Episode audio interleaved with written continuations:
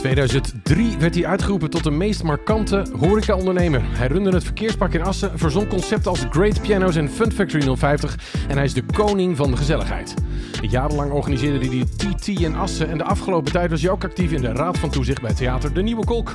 Ik zou hem typeren als dé stereotype ondernemer. Succesvol wel te verstaan, want hij heeft een neusje voor kansen, creatieve projecten en unieke mogelijkheden. Hoe ziet hij de kansen voor entrepreneurs in onze samenleving? Kunnen we jongeren eigenlijk stimuleren om zich te ontwikkelen als ondernemer? En hoe is hij zelf eigenlijk zo geworden? We vragen het aan mijn gast van vandaag, Marcel Uringa.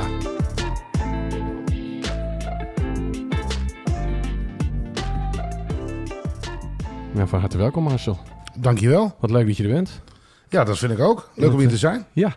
Hey, vertel, ja, ja, waar, waar ben je geboren? Waar ben je opgegroeid?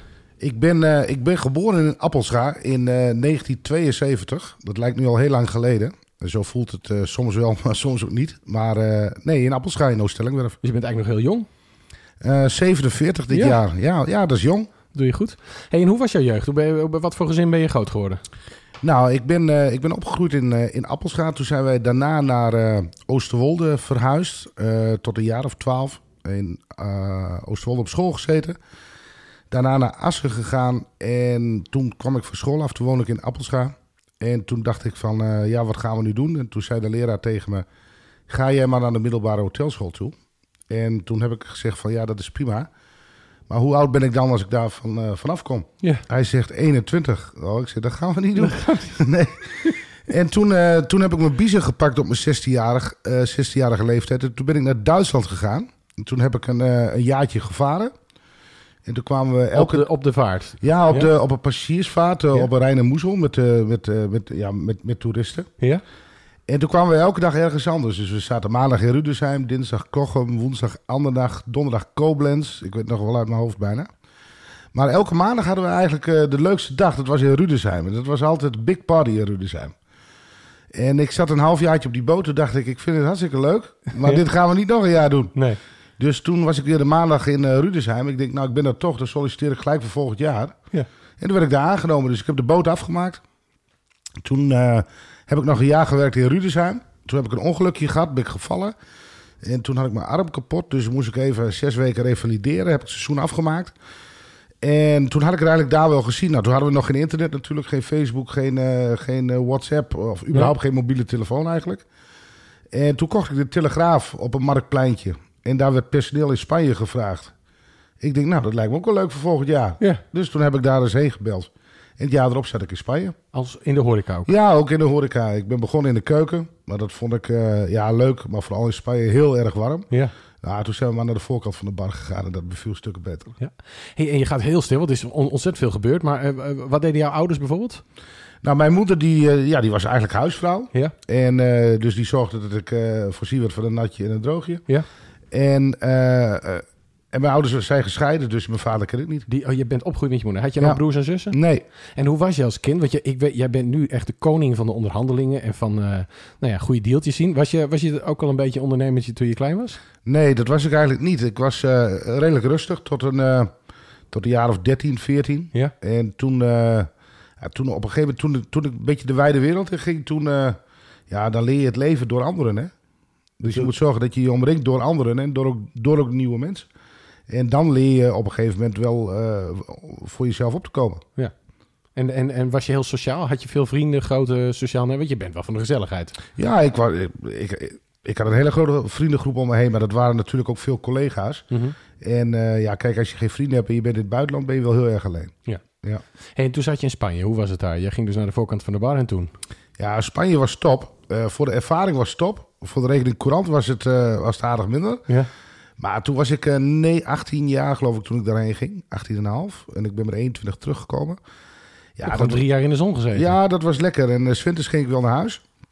Maar uh, toen ik daar was, ja, nou ja, je geniet van het leven. Dus uh, je moet eigenlijk zo rekenen. Je krijgt honderd euro binnen per maand. En je geeft honderdtien uit. Ja. En aan het eind van het jaar dan, uh, dan zorg je dat je op nul staat. Ja. Maar ik had wel gezien na drie jaar dat uh, dat, dat leuk was voor toen. Maar dat het niet voor onbepaalde tijd door kon gaan. Hm. En had je toen al de neiging, als je dan mensen zag die in horecazaken runnen, van dit kan ik beter? Nee, dat had ik in Spanje nog niet. Ik kwam uh, terug in Nederland. Toen kwam ik een, uh, mijn toenmalige vriendin tegen. Uh, toen was ik een uh, jaar of twintig, negentien, twintig.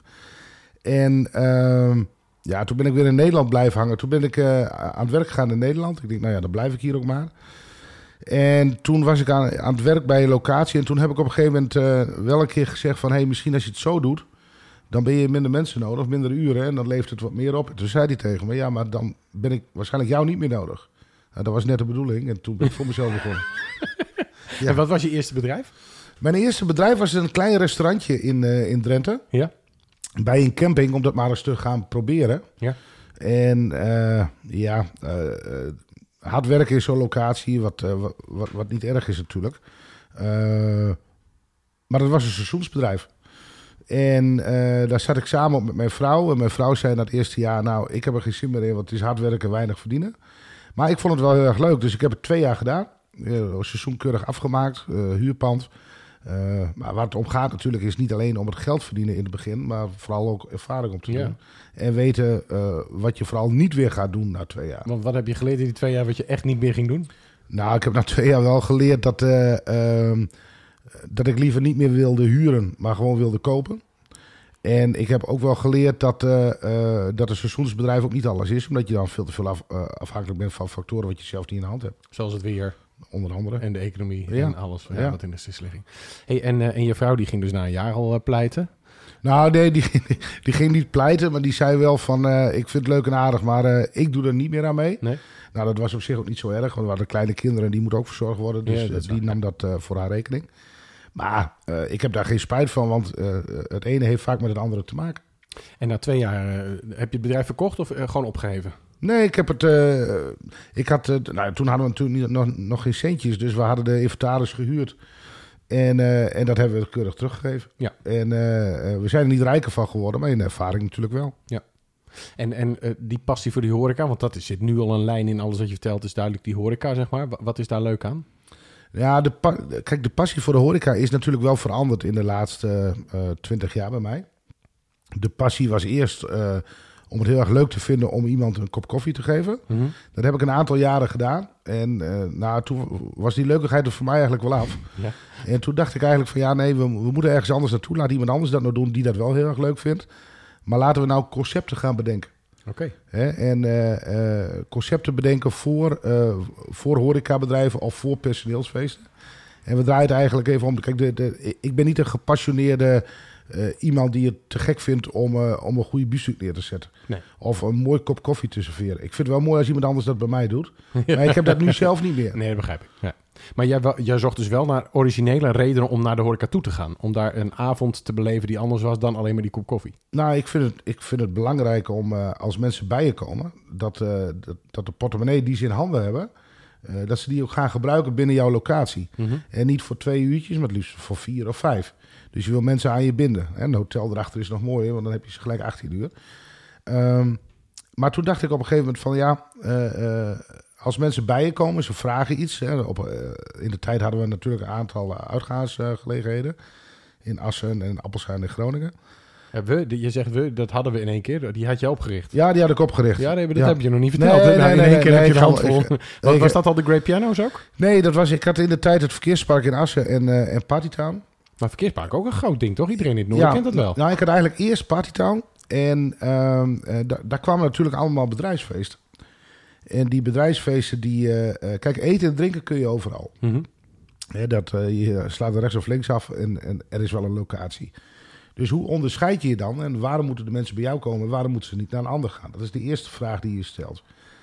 En toen was er op een gegeven moment een, uh, uh, een, een, een bedrijf. En uh, die zeiden van, uh, ja, wij willen eigenlijk ook wel muziek erbij. We willen dit erbij. We willen van alles erbij. Dus ik kon zeggen van, ja, dan moet je naar dat, dat bureau toe gaan. Dan boek je daar muziek en... prima. Maar dat betekende dat die opdrachtgever tegen me zei van... nou, dat is hartstikke mooi, maar kun je dat dan even voor me regelen? Dus ik moest het dan regelen. Ik moest de muziek, alle, het hele entertainmentconcept regelen. Ik had het risico op het geld. Mm-hmm. Maar ik had ook het risico erop, als het niet goed was... dan kreeg ik een, een slag om de oren. En het boekingsbureau zei bedankt. En ik verdiende er ook niks aan. Dus nee. ik denk, ja... Dat is een slechte deal, dacht jij meteen. Dit, dit, dit is niet goed. Nee. Dat moet anders. Nou, en... Uh, op een gegeven moment uh, namen wij het verkeerspark erbij over. En die is natuurlijk elk jaar een, uh, een, een nieuwe attractie nodig. Toen ben ik naar Amerika gegaan, naar, uh, naar Miami, naar de grootste uh, beurs voor pretparken. Mm-hmm. om een uh, attractie te kopen. En toen was de beurs afgelopen. Toen ben ik even naar Uptown en Downtown gegaan, uh, uh, Florida. En uh, toen zat ik in een café. En toen dacht ik van, hé, hey, dit is een uh, dit is een te gek concept eigenlijk. Nou, ik ga nog wel een beetje snel. Ik weet, uh, voordat je het nu gaat zeggen. Maar ik had in de tijd nog een ander pand gekocht in Appelscha. En ik denk, weet je, dan ga ik dat concept daar neerzetten. En wat voor concept was dat? Sorry. Dat was, uh, dat was live in Appelscha. Groeten uit Appelscha, ja. Had je toen. Nou, toen hadden we nog geen, uh, geen e-mail. En uh, toen heb ik een tekening gemaakt in Amerika. Die heb ik op de fax gezet. Ik had een aantal timmermannen aan het werk. En ik zei, dit is de tekening, zo moet je het even maken. Ja. En ik ben maar twee weken terug. En dat, en dat moet eigenlijk ook klaar zijn. Toen belden ze me nog op. Toen zeiden ze, weet je nou wel zeker dat er een podium in het midden moet staan? Ja, ik zeg, zo heb ik het wel getekend. Want, want je gaat snel. Je zat in Miami. Hoe zag het er daaruit? Ja, dat was een, uh, eigenlijk was het een, een, een café, een muziekcafé, maar puur op beleving. Oké. Okay. Dus er gebeurde steeds wat. Maar het met live muziek ook? Met live muziek, interactief. Ja. He, de mensen werden erbij betrokken. Maar de mensen werden ook herkend, als ze een keer weer kwamen, dan werden ze herkend door de muzikanten. En dat is natuurlijk belangrijk. Hè? Als je ergens heen gaat en iemand zegt, hey, leuk dat je er weer bent. Dat betekent dat je de volgende keer er weer heen gaat. Want je hebt een, een, het gevoel van herkenning. Ja. Um, maar afgezien daarvan, het was een, een podium in het midden. Muzikanten stonden al te jammen met elkaar. Maar die speelden eigenlijk wat de mensen wilden. Wat de mensen, uh, verzoekjes. Verzoekjes. Nou, dan krijg je dat, dat interactief gebeuren met je, met je, met je klanten natuurlijk. Dus dat was wel te gek in, in Amerika. Dus ik, ik zag het daar. Ik denk, hé, hey, dat, maar dat wil ik ook. En uh, uh, dus ik had die, dat café eigenlijk een beetje gekopieerd op papier. Die was, de, ik denk, een kwart van het café wat wij uh, toen hadden. Maar ik denk, dat trekt de tekening wel een beetje uit elkaar. Ja. Dus ik heb het gemaild en uh, ik heb de, uh, de tekening gemaakt. Uh, de materialen erop gezet. Ja. De balustrades erin getekend. De palen op de bar. Uh, het podium in het midden. En uh, ik zei, als ik terugkom, dan moet het eigenlijk klaar zijn. Ja. Nou, toen kwam ik terug en toen was het ook bijna klaar. En toen moesten we er nog een naam uh, bij hebben. Maar ja, ik denk, ja, hoe krijg ik nou drukte in die tent? Nou, ik denk, weet je wat? Ik ga, mij eens, uh, ik ga eens uh, wat muzikanten bellen, maar van een uh, uh, bekende band, mm-hmm. die mij daarmee kunnen helpen. Want ik moet natuurlijk iets doen wat ik nog niet eerder heb gedaan. Dus ik sluit me dan liever aan bij mensen die wel iets eerder hebben gedaan, om die fout niet te maken die misschien zij in het begin wel hebben gemaakt. Ja. Dus toen heb ik in de tijd uh, Theo Driesen gebeld van Diep Triest. Ja. Nou, toen de tijd uh, een... een uh... Ja, dat is een enorme act. Ook heel grappig trouwens. Ja, ja. ja. En uh, ik zei, Theo, dit is de bedoeling. Ik moet daar muzikanten hebben. Ze moeten op verzoek spelen. Het moet interactief zijn. Ze moeten vriendelijk zijn. En eigenlijk moeten ze uh, uh, uh, herkenbaar zijn ook voor het concept. Dus die stonden daar elke week te spelen in wisselende samenstellingen. Twee grote vleugels, een drumstel, een bassist, gitarist. Eigenlijk wat de Great Pianos nu is. Eigenlijk wat de Great Pianos is. En ik had in de tijd ook nog Partytown. En toen kwam er een bedrijf bij mij. Dat was, uh, wat ik weet het nog wel. Dat was Bureau Heffingen ja. van de Europaweg. Want dat was de eerste opdrachtgever. En die zeiden tegen mij, ja, we hebben een feest van achthonderd man bij jullie. Mm-hmm. Maar we willen de muziek bij. En nou zijn wij in Appelscha geweest. En dat vonden we te gek. Kijk. Niet wetende dat, dat, het, dat, het, ook, was, ja. dat het ook van ons was. Maar dat maakt ook niks uit. En toen zei ik, uh, ja. Want we hadden nog natuurlijk niet een on-tour bedacht. Nee. Uh, ze zegt, maar kan dat ook hier spelen in Partytown? Want dat willen we graag bij ons feest. Ja, ik zei, dat kan. Ja. Nou, dan komt de automatische vraag, wat kost dat dan? Ja. Maar dat wist ik natuurlijk niet, want ik had het nog nooit gedaan. Dus ik heb achter op een veeltje even naar de keuken gelopen. Nou, ik dacht, dit kost muzikanten, dit kost licht en geluid. Uh, we moeten er ook wat op verdienen. Ja. Dus dan wordt dit het. Het totale bedrag. Dus ik zeg, nou, dit wordt het bedrag. Ze zegt, nou, dat is top. Gaan we gelijk doen. Oh. Nou ja, toen had ik dus even gerekend. En uh, kijk, als je honderd mannen hebt in een horecabedrijf en die besteden vijftig euro. Uh, dan weet je wat je omzet is en je weet ook wat je marge is. En vooral in partycentra's, dan pak je tussen de tien en twintig procent marge. Maar ik pakte veel meer marge op mijn muziek. Dus ik denk, ja, één plus één is dan drie. Dus ik naar de timmerman toe, die die vleugels voor mij had getimmerd. Want er ligt gewoon een digitale piano voor in. Ja. En ik zei, nou, je hebt twee gemaakt uh, voor uh, Appelscha toen de tijd. Maar ik heb een aanvraag om tour, dus je moet eigenlijk nog even twee maken. Hij zei, nog twee? Ik zei, ja, hij zei, wat ga je er dan mee doen? Ik zei, nou, die moeten de vrachtwagen in, want die, die moeten naar Assen op pad, ja. Ja. Nou, om even een bruggetje te maken. Uh, toen hebben wij het eerste jaar, denk ik, uh, twaalf optredens gedaan. Dus niet mega veel, maar... Ja. Maar best goed voor een beginnende act, ja. En het tweede jaar zaten we op tweehonderddertig. Oh. En uh, uh, op, op het hoogtepunt deden we driehonderdtien optredens per jaar. Dus uiteindelijk oh. heb de timmerman heeft achtentwintig vleugels voor ons gebouwd. En we hadden soms ook een avond, dan gingen we vier keer op een avond weg. Dus op hetzelfde moment. Voordat de mensen... Maar kon je aan al die muzikanten? Want ik weet van de, van de Great Pianos, die, dat zijn bijzondere muzikanten. Die moeten echt wel heel erg op elkaar ingespeeld zijn. Nou, het is later wel gespecialiseerd, hoor. Want kijk, je begint op een gegeven moment ergens mee. Mm-hmm. En uh, uh, dan zet je muzikanten er neer. En je merkt op een gegeven moment ook wel... Kijk, als je drie of vier de, deed... Uh, niet dat het uh, uh, slecht was... maar uh, je krijgt wel een andere kwaliteit in de bezettingen. Uh, daar zijn we op een gegeven moment wel mee opgehouden. We hebben gezegd, nou, we gaan naar, terug naar maximaal twee. Om die pool ook een beetje vast te houden... deden we nog tweehonderd. Uh, dus ja, dat was, dat was op zich prima. En was dit jouw allergrootste succes? Jouw eerste echte mega-succes? Ja, dat was wel een succes, want... Uh, uh, Daardoor uh, creëer je natuurlijk liquiditeit om te zorgen dat jij weer uh, nieuwe, avonturen. nieuwe avonturen gaat beginnen. Want is, is dat eigenlijk wat jij doet in je hele carrière? Dat je gewoon steeds uh, probeert om, om wat, wat centjes te sparen... om dan weer iets nieuws leuks te kunnen gaan doen? Ja. Want ik denk dat jij wel tachtig avonturen hebt gehad uh, tussen Spanje en nu. Nou ja, ik heb wel avond, aardig wat avonturen gehad uh, tot mijn twintigste. En daarna uh, als bedrijf zijn, als ondernemer, uh, vijf ondernemingen. Uh, ook hele verschillende ondernemingen. Ook heel veel wat niks te maken heeft met horeca. Maar dat vind ik heel erg leuk om te doen. En maar wat is er zo leuk aan? Vertel dat eens even. Uh, wat leuk aan ondernemen is... Ja. Of, ja, wat wat is leuk nou? aan ondernemen is... Uh, om de pareltjes te zoeken in de markt. Uh, samenwerkingen aan te gaan met collega's. En uh, intens samenwerking aan te gaan met mensen die een beetje op jouw level zitten. Oké. Okay. Maar uh, je wel onderscheiden in de markt... Kijk, ik zeg wel eens van... Uh, Frits Philips heeft nog nooit geen uh, lamp in elkaar gezet. Nee. Dus het product... Je moet wel wat affiniteit hebben met het product... maar dat het niet zelf te kunnen. Het zaken doen in de basis... Uh, lijkt gewoon op elkaar. Mm-hmm. En als je nou computers verkoopt... of je koopt koelkasten of wat het ook maar is... Uh, uh, je koopt... en, maar jij bent goed in zaken. Wat zijn de basisprincipes van zaken doen? Leg dat eens uit aan de mensen die luisteren die dat niet weten. Want je hebt zo net even, voordat we begonnen bij de koffie en de stroopwafel, uitgelegd uh, hoe jij uh, onderhandelde in je eigen huis. Uh, zonder dat verhaal te uh, herhalen. Maar wat, uh, hoe werkt een onderhandeling voor jou? Want ik moet altijd heel hard lachen als jij dat vertelt. Maar, maar hoe, hoe, uh, wat zijn de basisprincipes? Nou, de basisprincipes zijn, uh, zijn er maar een paar. De basisprincipe is eerlijkheid. Ja. Je afspraken nakomen. Mm-hmm. En zorgen als je iets zegt dat je het dan ook doet. Hè? Dus op een gegeven moment als jij iets, uh, iets, iets, iets wil kopen... Uh, zorg dat je dan ook de centjes klaar hebt liggen daarvoor. Uh, dat is wel belangrijk in het zaken doen. Dus ook, ook niet lenen. Jij zegt je moet eigenlijk hebben gewoon. Ja, nou ja, kijk, je kunt natuurlijk wel iets lenen. Maar kijk, vroeger was lenen iets anders. Vroeger ging je naar de bank en dan leende je iets. En dan waren er mensen die hadden een V O F...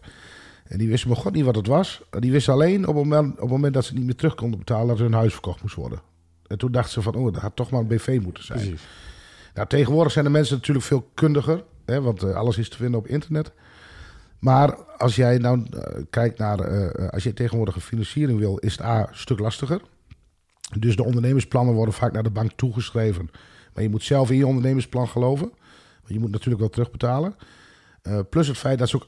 negen van de tien keer tegenwoordig een hoofdelijke aansprakelijkheid in de financiering zetten. Dat betekent op het moment dat het niet goed gaat, uh, dat je het privé moet terugbetalen. Dan moet je altijd goed om denken. Dus stop je eigen centjes erin. Uh, dan heb je de pijn er ook van, maar dan heb je de motivatie en de gedrevenheid ook om het tot succes te maken. En je gaat ook niet dingen groter doen dan je eigenlijk aan kunt. Nee. Want je nou, zou ook niet zomaar twintig miljoen lenen, denk ik, voor een, een project. Nee dat, zou, nee, dat zou ik zeker niet doen. Nee.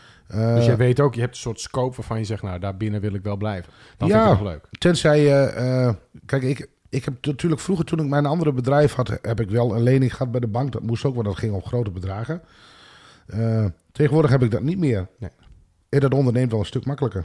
Hey, en... en Uh, of het leeft een stuk rustiger. Dat ook, ja. ja. Hey, en, en als jij iets wilt en je gaat kopen, weet je dan meteen wat iets waard is? Weet jij meteen, uh, zet jij van tevoren af, dit is het waard? Heb je daar een gevoel voor? Nee, ik weet niet gelijk wat het waard is. Ik weet meestal wel gelijk wie het van me gaat kopen. Ja, hè? Ja. Hoe kan dat? Heb, ja. je, heb je een zesde zintuig voor, de, voor dat soort dingen? Nee, maar dat komt door, dat komt door je netwerk. Hè? De mensen die je om je heen verzamelt. Mm-hmm. Uh, maar je moet gewoon goed opletten. Kijk, uh, uh, het ligt in principe wel op straat, maar je moet wel goed om je heen kijken. Maar koop dan ook iets waar je wel verstand van hebt. Ik heb een tijdje geleden iets gekocht. Ik zal niet noemen wat het is. Mm-hmm. Maar hij was wel te duur. Yeah. Nou, daar denk ik best nog wel eens aan. En dat ging niet om hele dikke bedragen. Maar uh, ah, dat is wel vervelend. Mm.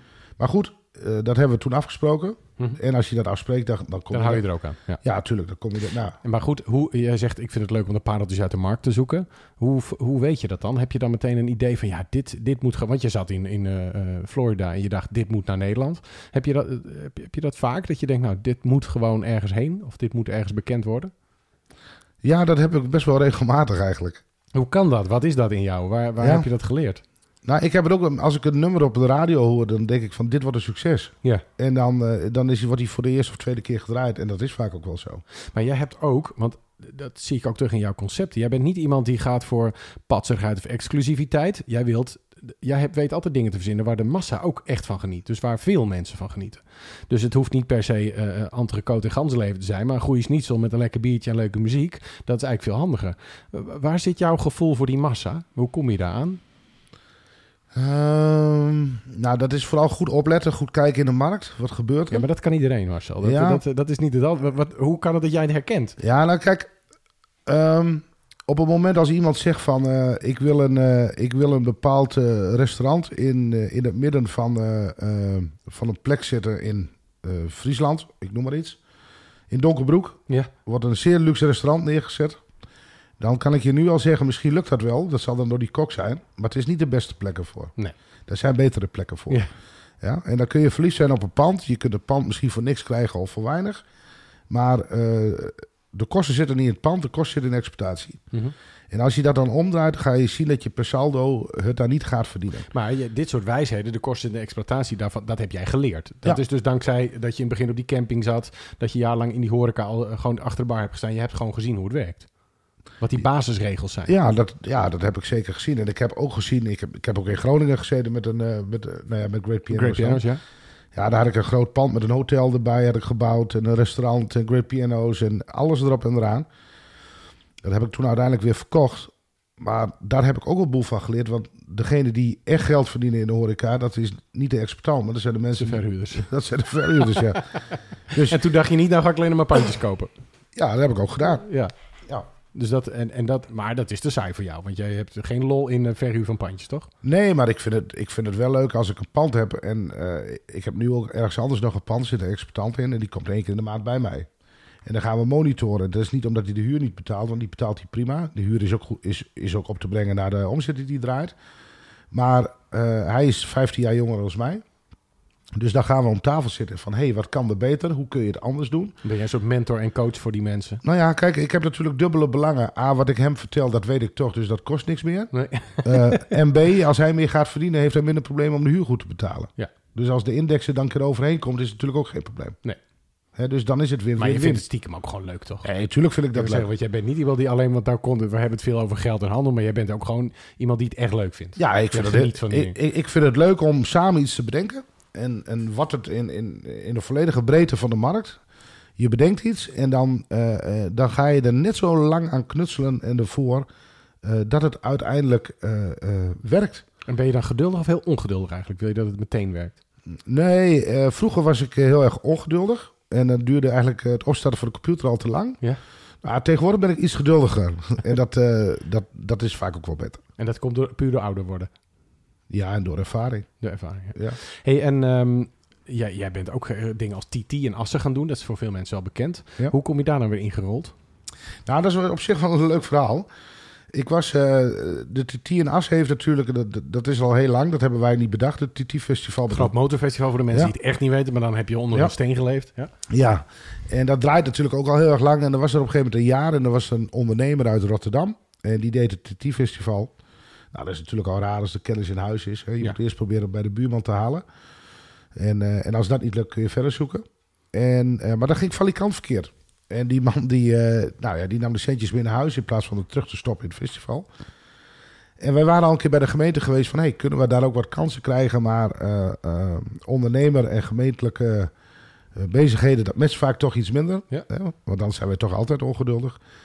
En uh, ja, we kwamen eigenlijk niet aan bod. En uh, toen ging het van die kant fouten. Toen zei de wethouder, in de tijd was dat Ruud Wiesma.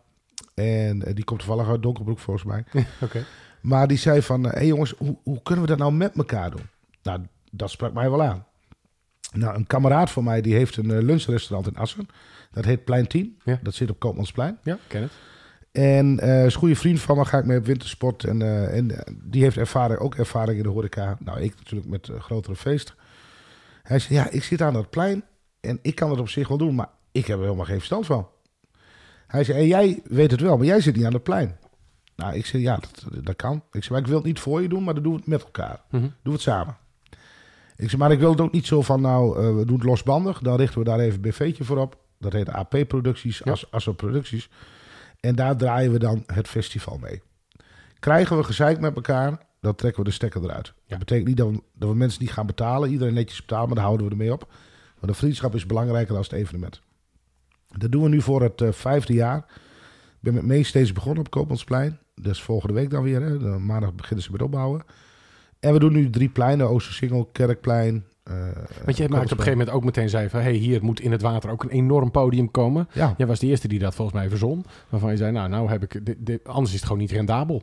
En daar kunnen echt zes, zesduizend man konden daaromheen. Ja, daar moet ik wel even een kleine correctie op maken, hoor. Want ik vind het leuk om de eer te krijgen. Maar als het niet, niet waar is, wil ik hem niet hebben. De, okay. de, de gemeente kwam er op een gegeven moment mee okay. van... hey, er moet een plein bij. Ja. Uh, li- het lijkt ons leuk om portons in het water te gooien. Okay. En uh, daar willen we ook een exploitant voor hebben. Nou, dus een bijzondere ook... gemeente al, dat, dat ze ineens creatief gaan doen. Dat is, dat ja, ja we, we schrokken ons dood. Ja. Maar uh, uh, ik moet ook eerlijk zijn, dat was ons aller slechtste jaar. Okay. Uh, A, met slecht weer. Er zouden zesduizend op kunnen, nou dat waren er drie.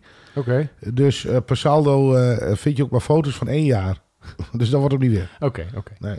Maar uh, uh, Titi, daar komen hoeveel bezoekers? Uh, op het Titi-festival komen tussen de honderdvijftig en tweehonderdduizend bezoekers. Dat is echt heel veel. Ja, dan, dan ben je in één keer Champions League aan het spelen als, als evenementenorganisator.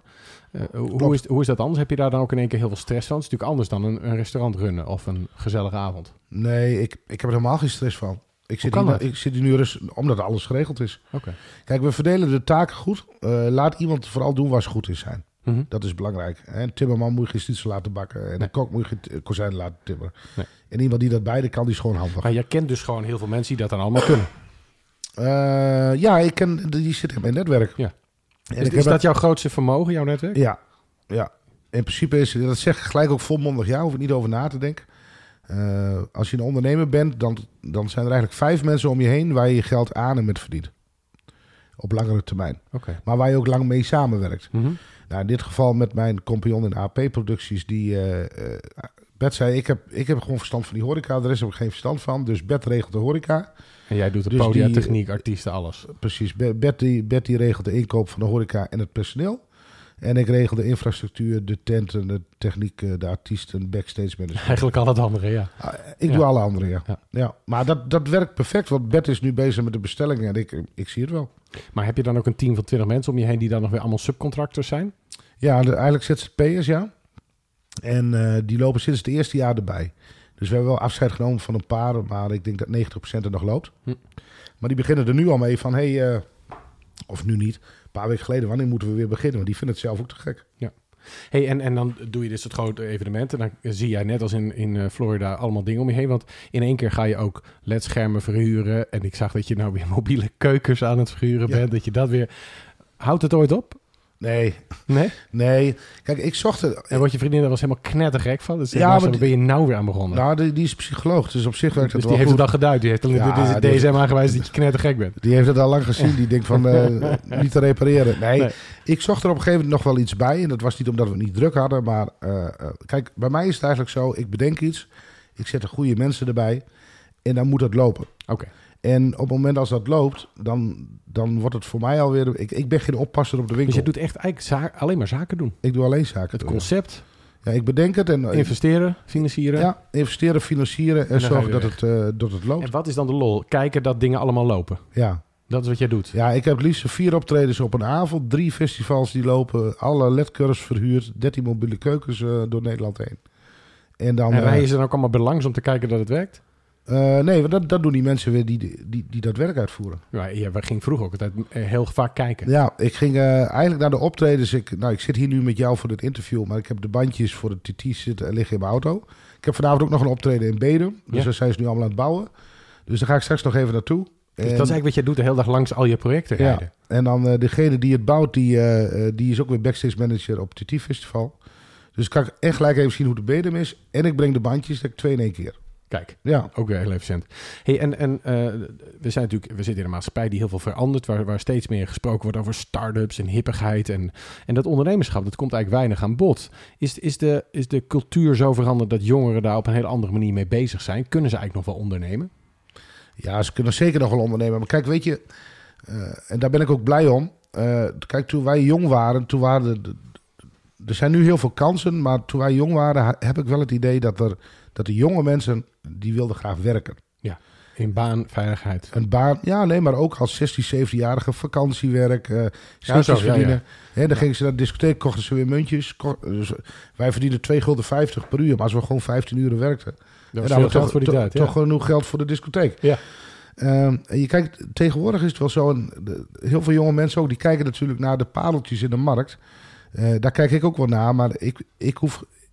Of ik hoef, uh, dat gaat gewoon niet lukken meer in deze tijd. Een festival te organiseren waar tweehonderdduizend mensen op afkomen. Nee. Uh, ik ben niet de organisator van het T T-festival, ik ben een supplier. Ja. Ja, en er zijn er een paar evenementen per jaar uh, die dat wel hebben. Uh, jonge mensen kijken toch vaak naar die start-ups uh, à la uh, Facebook, uh, en Instagram en Apple. Hey, hoe kunnen we wat bedenken voor veel geld verkopen? Maar je moet niet vergeten, je moet wel echt aan het werk.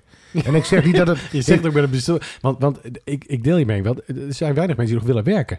Ja, dat bedoel ik. Echt gewoon ook, want ik begon ooit op mijn veertiende met, met trailers volgooien. En dan ja. kreeg je vijftig gulden zwart voor twintig ja. uur werken. En dan was je de koning. Ja. En dat vinden het, ze niet meer leuk. Nee, dat vinden ze niet meer leuk. Maar nee. daarom komt er straks ook een tekort aan automonteurs en een tekort aan timmermannen en noem alles maar op. Maar nou, heb jij, nou ben jij ook wel een beetje dan... Uh, op zo, want ik las een, een krantartikel, ik ging je toch nog even googlen voor wat extra ja. informatie.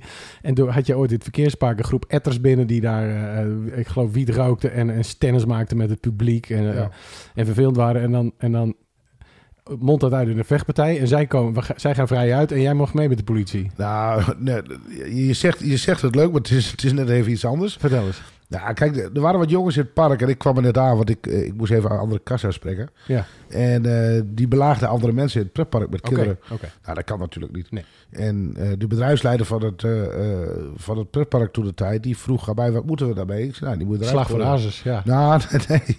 Dat dacht je wel stiekem, toch? Nee, dat dacht oh, ik ook okay, niet. Okay, okay. Nee, je zet ze eruit en je okay, neemt afscheid van elkaar. En, uh, maar die jongens, die wouden hun geld terug. Maar ja, kijk, als je ergens inbreekt, dan, uh, dan kun je niet vragen om je geld terug uh, nee. te vragen. En uh, vervolgens, uh, toen heb ik het ettertje er even uitgehaald. En toen, uh, ik moet al even weer lang terugdenken hoor, het is alweer een tijdje geleden. Ja, dat is ook tweeduizend drie dacht ik. tweeduizend drie, ja. ja. En uh, toen werd ik bedreigd met de dood. Oh ja. Ja, dat mag niet. En, nee. uh, en uh, nou ja, toen, uh, toen zijn we een beetje gaan rollenbollen. Nou, dat heeft niet zo lang geduurd, want hij was er redelijk snel uit. En toen stond mijn vrouw en kinderen stonden op het parkeerterrein. En toen, toen rende hij op mijn kinderen af. Oh. Nou, dat moet je niet doen. Nee. Dat is niet handig. Nee. Nou, dat heeft hij. Uh, ik, ik kon toen de tijd nog wat harder lopen als nu, dus ik kon hem wel inhalen. Ja, en toen, uh, toen is hij een beetje gevallen en toen, uh, toen hebben ze de politie gebeld. Ja. Nee, maar ik bedoel, is, is dat ook een zo'n, zo'n mentaliteitskwestie dat je denkt, ja, maar dat is een beetje ook jeugd, dat het allemaal maar ongeremd is en etterig en... Ja, nou, nou, nou, nou moet ik het natuurlijk niet generaliseren, hè, want ik heb natuurlijk ook heel veel jonge mensen aan het werk die wel graag willen. Ja. Uh, dus er is ook wel een hele groep die ja, maar wel goed, wil. Dat is on- andersom. Ik bedoel, jij werkt in horeca, dus de mensen die daar zitten willen toch al werken. Nou nee, ja.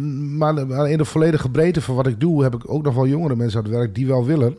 Okay. Uh, alleen, je, dus kijk, is, je, het is niet zo dat we hopeloos hoeven te zijn. Nee, helemaal niet. Alleen, weet je, er zijn nu andere prioriteiten. Hè? Het geld wordt anders verdeeld. Uh, uh, ze lopen allemaal... Uh, ik heb tien filmpjes van mijn kinderen bewijzen van. Mm-hmm. En uh, ik denk dat jij wel vijftienduizend filmpjes hebt. Want jij pakt ook, ja. mobiele telefoon en je zet het erop. Ja. En wij moesten eerst dat ding pakken en dan moesten we dan een uh, snoertje in. Ik ben nog niet zo oud, maar ja. dat, dat hadden we toen nog niet in ieder geval. Nee. Nou, toen ik jong was hadden we ook geen mobiele telefoon. Maar, ja, maar je hebt later ja. kinderen gekregen. Ja, ja klopt. Ja.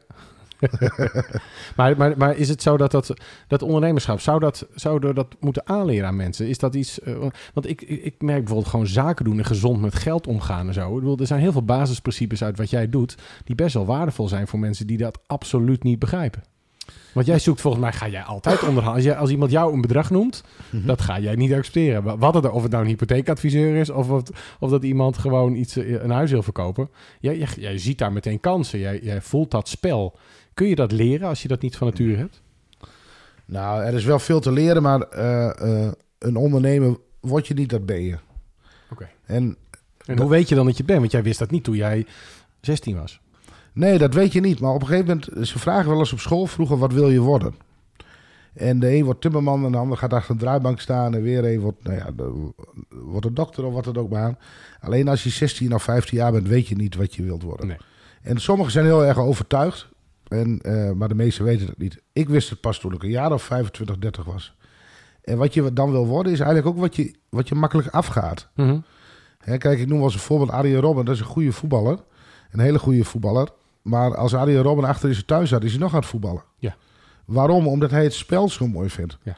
En dat, dat, is, dat heeft niks te maken met, met de verdiensten die hij heeft per jaar. Mm-hmm. Want als hij de helft zou verdienen wat hij zou nu verdient of een derde, ja. zou hij nog steeds voetballen. En dat is met een ondernemer ook zo. Maar is dat dan je vak, ondernemen? Ja. Dat, dat, dus dat, is, gewoon een, dat is gewoon iets wat je kunt doen. Dat ja, is niet maar, iets wat je erbij doet. Nee, en uh, ik, ik, ik merk het ook wel eens met... Uh, we hebben wel eens van die sessies met de mensen die willen ondernemen. Nou, daar praat je dan mee of die komen bij me langs. En hoe, hè, hoe doe jij dat dan? Hoe zou ik dat dan doen? En ik had laatst ook iemand, die blijft dan twintig uur werken voor een baas.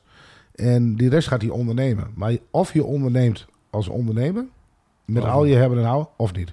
Want dan kies je dus A voor de zekerheid bij een baas. Maar aan de andere kant wil je het ook wel zelf. Ja, maar wat, wat, wat wil je nu dan? Hè? Nou ja, als je geen niet durft om, om, om op je bek te gaan, om het ja. maar plat te zeggen, dan wordt het ook nooit wat, toch? Nou, ze hebben ooit een keer tegen mij gezegd... Uh, dat ondernemen is niet erg, want als het mislukt... ondernemen ze nooit je leven. Nee, nee, dat is waar. Hè? Dus... Nee, maar goed, wat je zei, vroeger ging het wel zo dat je je huis uit moest. Dus ik bedoel, het, het kan wel he- he- heftige impact hebben. Toch? Ja, tuurlijk kan. Maar jij bent blijkbaar ook bereid, omdat, want jij leidt een mooi leven... maar jij zou ook bereid zijn om het vanuit een tentje te doen, denk ik, of niet? Nou, ik heb vroeger wel eens gehad dat ik een keer... Uh, ik moest de belasting een keer betalen. Ja. En uh, dat was best een behoorlijk bedrag. En uh, toen heb ik mijn auto verkocht... En daar had ik helemaal geen problemen mee. Nee. En toen heb ik een hele oude auto weer gekocht. En daar heb ik een, uh, een vier maanden in gereden. En toen heb ik weer een andere gekocht. Maar, dat, maar het zit jou dus ik, niet ik, in materieel succes? Jij vindt nee. het gewoon leuk om dat spel te spelen? Ik vind het leuk om het spel te spelen... maar wel in de volledige breedte van het, onder, van het ondernemen. En wat is die volledige breedte dan? Nou, de volle- ik, ik praatte vorige week met iemand die, die heeft ook een bedrijf... die loopt tegen een aantal dingen aan. Hé, hey, waarom, hoe zou jij dit doen? Hoe zou jij dit doen? En je merkt op een gegeven moment als je wat ouder wordt... dat je, dat je steeds meer over die dingen gaat praten. Mm-hmm. He, waarom, waarom gebeurt er iets en, en, en hoe kunnen we van elkaar leren? En dat kan een start-up zijn waar ik in investeer. Maar dat kan ook een, een bedrijf zijn wat op zich uh, wel heel goed gaat. Maar door de finesses even aan te pakken... Uh, dat dan de rendementen misschien met drie, vier procent omhoog gaan. Mm-hmm. En als je tienduizend per jaar omzet, dan, uh, dan is dat niet zoveel. Maar als je drie miljoen per jaar omzet, dan schiet het wel op. Heel geld. Ja. En als nou mensen een start-up hebben... en die zouden bij jou komen voor advies of als investeerder... wat zijn de dingen waar je naar kijkt? Wat, wat, wat zijn de observaties die jij doet als je voor het eerst met zo iemand zit? Nou, het belangrijkste is de persoon die, die achter het, uh, het plan zit. En wat, zie je, wat zoek je dan in die persoon? Nou, iemand die gedreven is, maar die ook goed door heeft gedacht van... hé, hey, als dit gaat gebeuren, als ik nou rechtsaf sta en weer links... wat, hè, wat kan er dan gebeuren? Dus je moet wel een visie hebben. Mm-hmm. En een visie is nooit een visie voor drie maanden. Een visie is altijd voor een langere tijd. En dat zegt een bank ook, hè? Van, hey, als het nu niet... Uh, stel voor dat jou wat gebeurt, wie vangt het dan op? Precies. En wat is, jouw, wat is jouw plan voor de aankomende vijf jaar? Dat is natuurlijk wel lastig, want het plan wordt steeds bijgeschaafd. Mm-hmm. Want de wereld draait ook door. He, dus je moet, je moet wel bijschaven. Mm-hmm. Maar uh, dan kijk ik er ook naar van... hey, uh, uh, originaliteit. Oké. Okay. Want het is dus je wil ook verrast worden door het idee. Ja, kijk, als iemand bij me komt die zegt... hey, uh, wil je mijn start-up uh, doen? En ik heb een idee, want ik ga een, uh, ik ga een stapelbed ontwerpen. Dus ik, nou, dan gaan we naar de IKEA, want er zijn er nog wel dertig. Ja. He, dus het moet wel... Maar het kan ook een verlengde zijn van een bestaand iets. Hè? Een, uh, een, uh, nou, geen kennis, maar ik hoorde dat laatst via via... Er was een man die had altijd bij uh, olie, uh, olieplatformen gewerkt. En uh, op het moment als ze boren, blijft er altijd een, uh, een, een drupje olie achter in, in, in die kop, laat maar zeggen. Ja. En dat is wel een behoorlijke drup, hoor. Ja. En, uh, maar die man die had iets bedacht dat hij alle olie er weer uit kan halen. Maar dat die, dat, dat die, dat die koppen ook langer mee kunnen. Oké. Okay. Nou, dan denk je van ja, ja leuk. Uh, maar als je dan wereldwijd gaat kijken wat dat doet... Uh, Ja, dat, dat is ongelooflijk. Die koppen zijn waarschijnlijk een halve ton per stuk. Snap je? En die man ja. die heeft het bedacht. En die heeft het vervolgens, ik weet niet, tien of vijftien miljoen heeft hij het voor verkocht. Hm. Uh, ja, dat, dat, dat is slim. Dus soms kun je ook beter aansluiten bij de grote... om te supplyen wat ze nodig zijn. Zodat anderen de besparing hebben. Mm-hmm. En de bes- Kijk, als iemand anders een ton besparing per jaar heeft... en uh, uh, oh, nou niet een ton, een miljoen... maar die moet iets kopen voor drie miljoen... nou ja, dan kun je de rekensom wel maken. Als jij een bedrijf overneemt, maak je de rekensom ook. Ja. He, dus dan, dan, dan mag dat ook wel drie of zes miljoen kosten. Hm. Hey, en, en als je kijkt naar, je, weet je hebt zelf kinderen. Wat, wat zou je, hoop je dan dat die ook ondernemer worden? Of denk je, nou joh? Nou, dat is leuk dat je dat vraagt. Mijn, uh, mijn, mijn, mijn jongste zoon die werkt in de horeca. Ja.